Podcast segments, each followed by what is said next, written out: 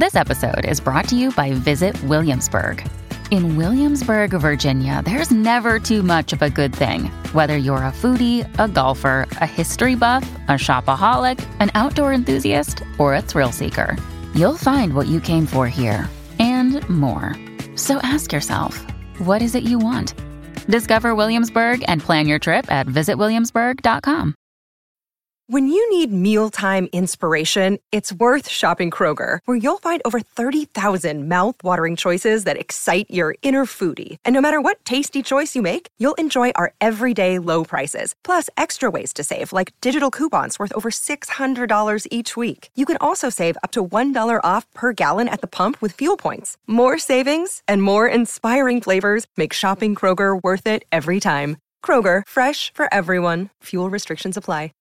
This is Optimal Relationships Daily, episode 1025, 3 Ways to Set Clear Boundaries When You're Grieving, by Reed Peterson of griefrefuge.com. Hello, everybody, and welcome back to another episode of ORD with me, your host and narrator, Greg Audino.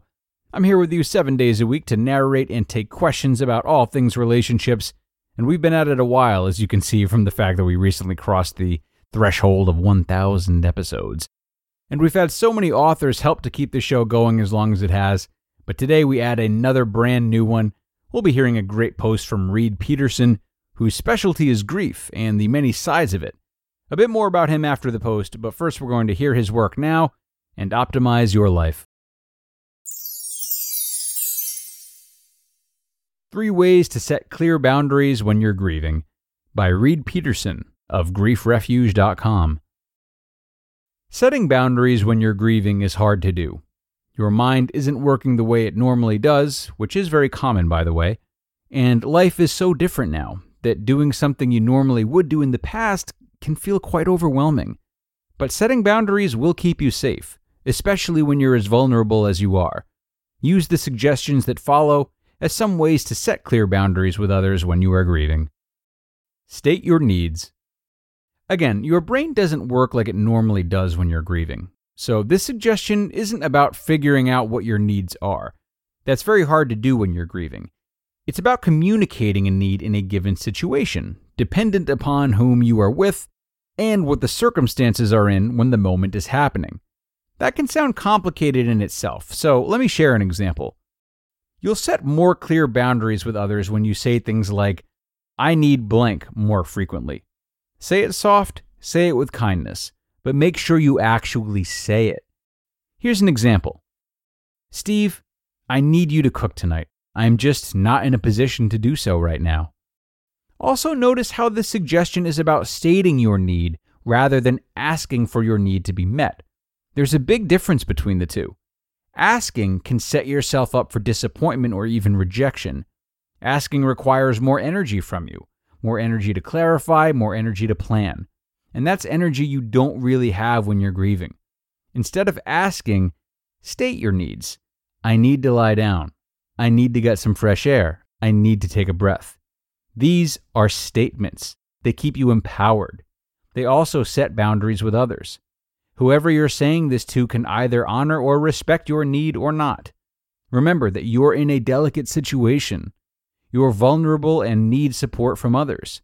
One of the best ways to get that support is to state what you need in the moment. Say yes when a yes and no when a no. Sometimes grief-related boundaries get construed when your energy is low. You don't have the best recollection of time and space, and someone shows up with the intention to support you, but then starts taking over your grief. They are trying to help, but it feels like they're running the show. They tell you what you're feeling, they tell you what to do. They put you in situations where you don't know what's best for you or you don't know what to do, but you find yourself saying things like, "sure" or "okay," only because it's easier and less exhausting than really thinking things through and discerning what is authentic, true, and of the most help. Hindsight can be 20/20, but if years from now you were to look back and evaluate what was happening at the time, what you would most likely find is that in a very unfamiliar way, you were caught up in a situation of people-pleasing. You were putting someone else's needs before yours, most likely to avoid conflict, conserve energy, or to keep the person around because you might feel lonely otherwise. In essence, that yes isn't really a yes. It's more of a yes because. It's convenient, it's easier, and it preserves energy. Energy that you need because grief is so exhausting. Setting a clear boundary by saying yes to something only when it is an absolute yes will help. It will keep your grief yours and help keep your larger grief journey more authentic and true. So say yes only when it feels like an absolute yes. On the flip side, it's sometimes hard to say no because you might think it will be hurtful to others. You may end up feeling guilty if you say no. However, you need to stay safe, and you need to honor your grief. Say no when you know you really don't want to do something. Trust that your boundary is there to help you heal. Trust that saying no is the best thing to say in order to care for yourself. More time alone and privacy. Lately, I've been hearing a lot of people share parts of their grief story, in which they are spending a lot of their time holding space for others. Their self-care, privacy, and time alone are being limited or even cut off. They're not getting enough time to be alone and have the much-needed privacy. Sadly, this creates more pain and contributes to feeling more alone. Rejecting the need for privacy or time alone pulls you down a rabbit hole of isolation and loneliness. It's ironic because, logically, it doesn't make sense. How could more privacy and time alone ease loneliness?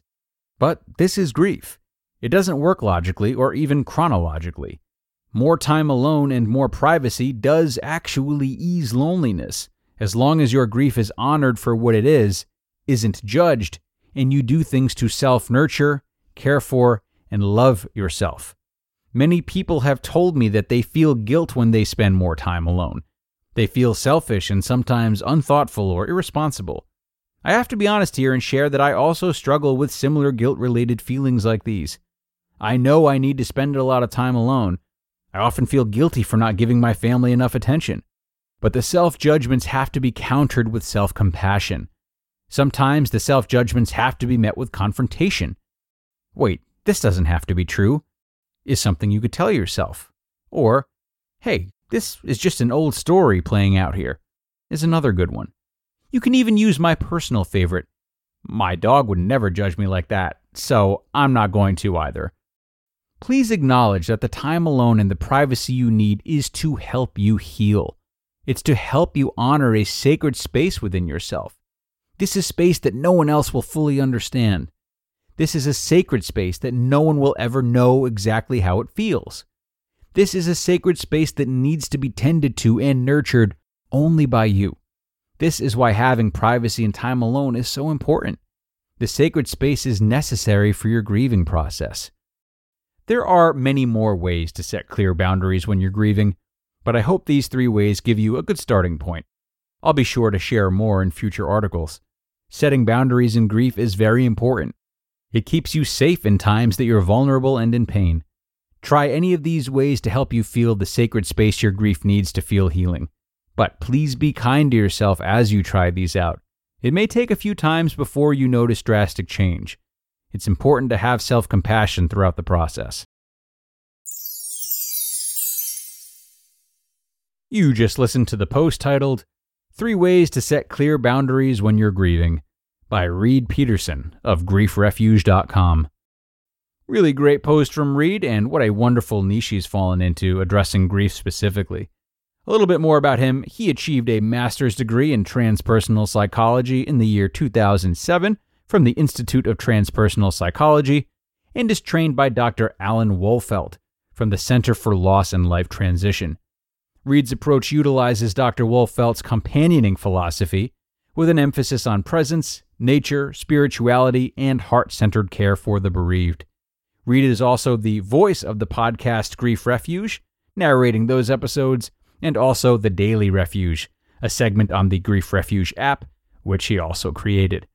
And I'm so happy to add him to our roster of contributing authors, because the loss of relationships and the ensuing grief is a vital part of the whole spectrum of relationships and how we can be our best in them.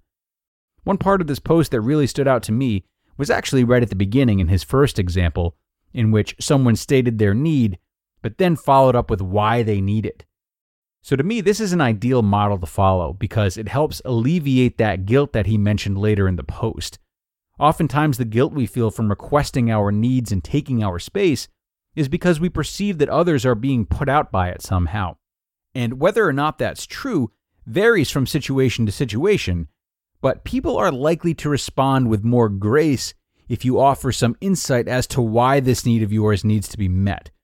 Verbalizing this also helps you to remind yourself that you are indeed struggling, not just asking for favors. So while it may feel like asking permission, which we're trying to avoid, it does serve as a great buffer and stands to bring you closer together with both your feelings and those who you might be asking to respect your needs and boundaries at this time. So that'll do it for today, everybody. Thanks so much for joining for this one and helping to make another episode possible. Be on the lookout for more from Reed soon, and be sure to tune back in tomorrow where we will continue along the journey to better relationships with yet another narration. Hope to see you there, where your optimal life awaits.